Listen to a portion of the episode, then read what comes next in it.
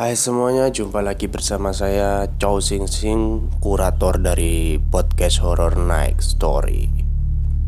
Pada episode kali ini saya akan menceritakan sebuah pengalaman mistis yang dialami oleh Bapak Rudi.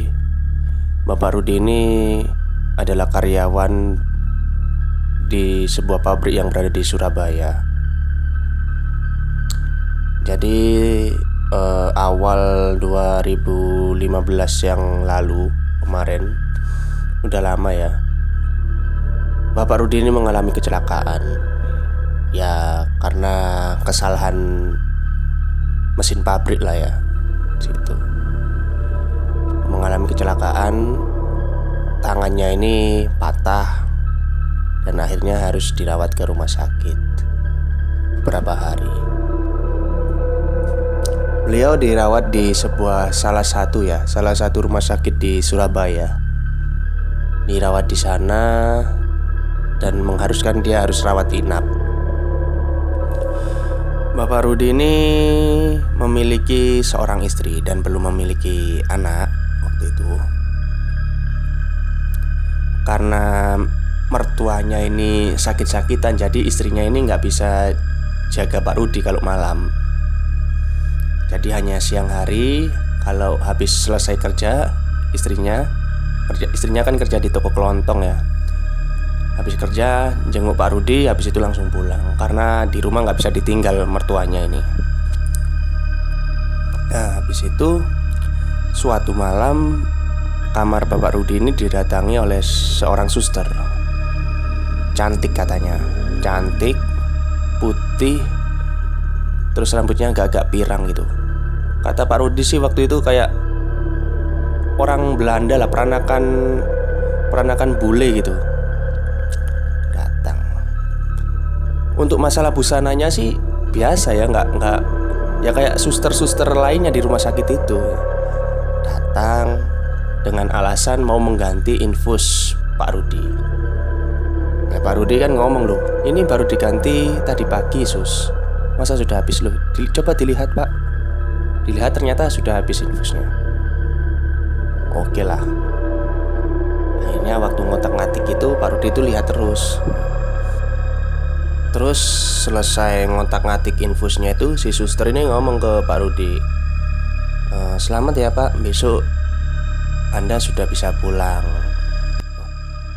Loh Katanya dokternya Tiga hari lagi sus. Oh enggak pak besok sudah bisa pulang gitu katanya. Oh ya baru dia alhamdulillah lah bisa pulang kan. Bayarnya nggak mahal-mahal gitu kan bikinnya Pak Rudi kan.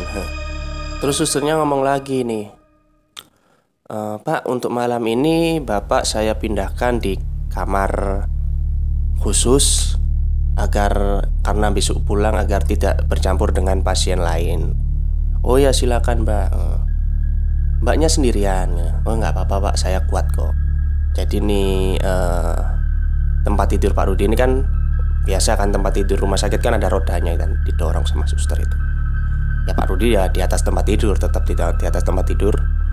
Saat perjalanan itu ya perjalanan itu Pak Rudi itu kayak merasa merinding gitu loh kan harus melewati lorong-lorong gelap rumah sakit. Seperti itu kan gak ada orang sama sekali cuma dia sama suster itu doang gitu kan. Terus Mbak Rudi itu mencium bau-bau wangi. Dari kayaknya sih dari arah suster itu katanya Pak Rudi waktu itu. Tapi baunya itu nggak bau-bau kayak kemunculan makhluk halus enggak nggak nggak bau-bau melati enggak wanginya itu wangi-wangi beda gitu katanya Pak Rudi di bawah muter muter kok lama sih gitu kan ini kamarnya sebelah mana sus gitu? Bapaknya tenang aja dan istirahat kata susternya tadi. Nah sudah sekian lama muter-muter akhirnya berhentilah di sebuah pintu ruangan ya Pak Rudi dan suster tadi. Terus si suster tadi pamitan e, Pak mohon maaf ada barang saya yang ketinggalan jadi saya harus ambil sekarang. Bapak tunggu di sini ya. Pak Rudi yang jawab sih. Oh ya sus, oke. Okay. Ditunggu, tunggu lama, ada sekitar satu jaman ya. Kok nggak datang-datang sih si suster ini? Kata Pak Rudi. Pak Rudi ini nggak sengaja kan waktu tengok kanan tengok kiri lihat ke arah pintu ruangan tadi tempat berhenti uh, kasurnya tadi dilihat terus di atasnya kan ada papan nama nih. Ada tulisannya nih. Kamar jenazah. Luh ya kaget dong Pak Rudi kan. Si suster ini ngawur aja masa saya berhenti di sini? Ya karena saking takutnya Saking paniknya akhirnya Pak Rudi ini turun dari kasurnya terus mau balik ke kamarnya yang tadi gitu. Ya karena bingung kan rumah sakit seluas itu. Ini saya di mana, di ruangan apa, lorong apa gitu kan. Untung dia itu ketemu satpam waktu itu, satpam yang sedang keliling. Ya menghampiri kan satpamnya loh. Bapak ini ngapain di sini, Pak?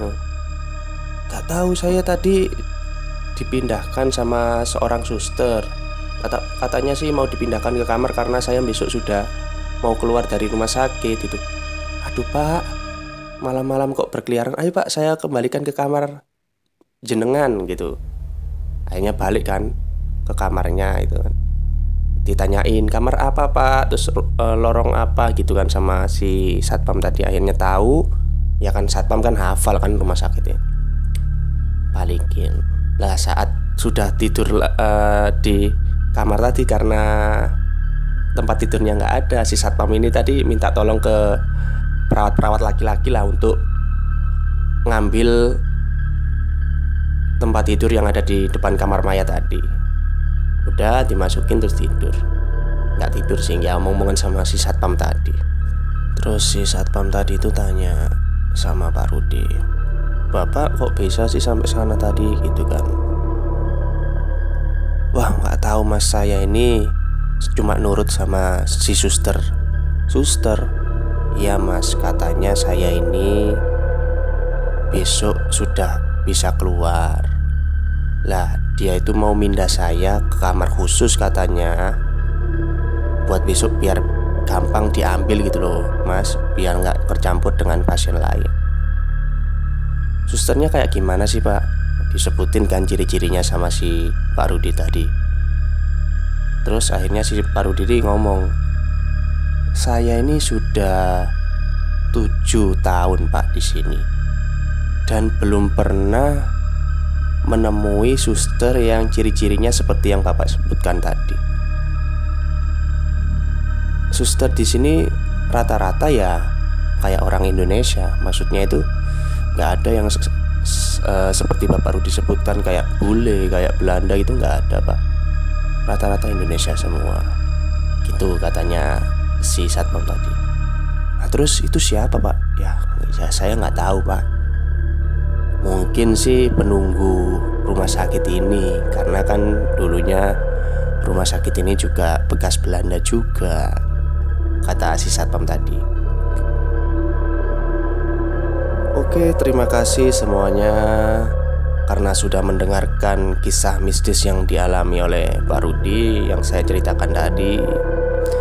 Jadi, jika Anda berada di sebuah rumah sakit atau dirawat di rumah sakit malam-malam dan ditemui oleh suster dan suster itu tidak seperti umumnya, itu maksudnya itu enggak seperti umumnya suster di Indonesia. Ya, Anda berdoa saja lah semoga bukan barang-barang halus gitu kan dan terima kasih sudah terus mendukung podcast horor saya kepada subscriber saya. Terima kasih. Selamat malam dan selamat beristirahat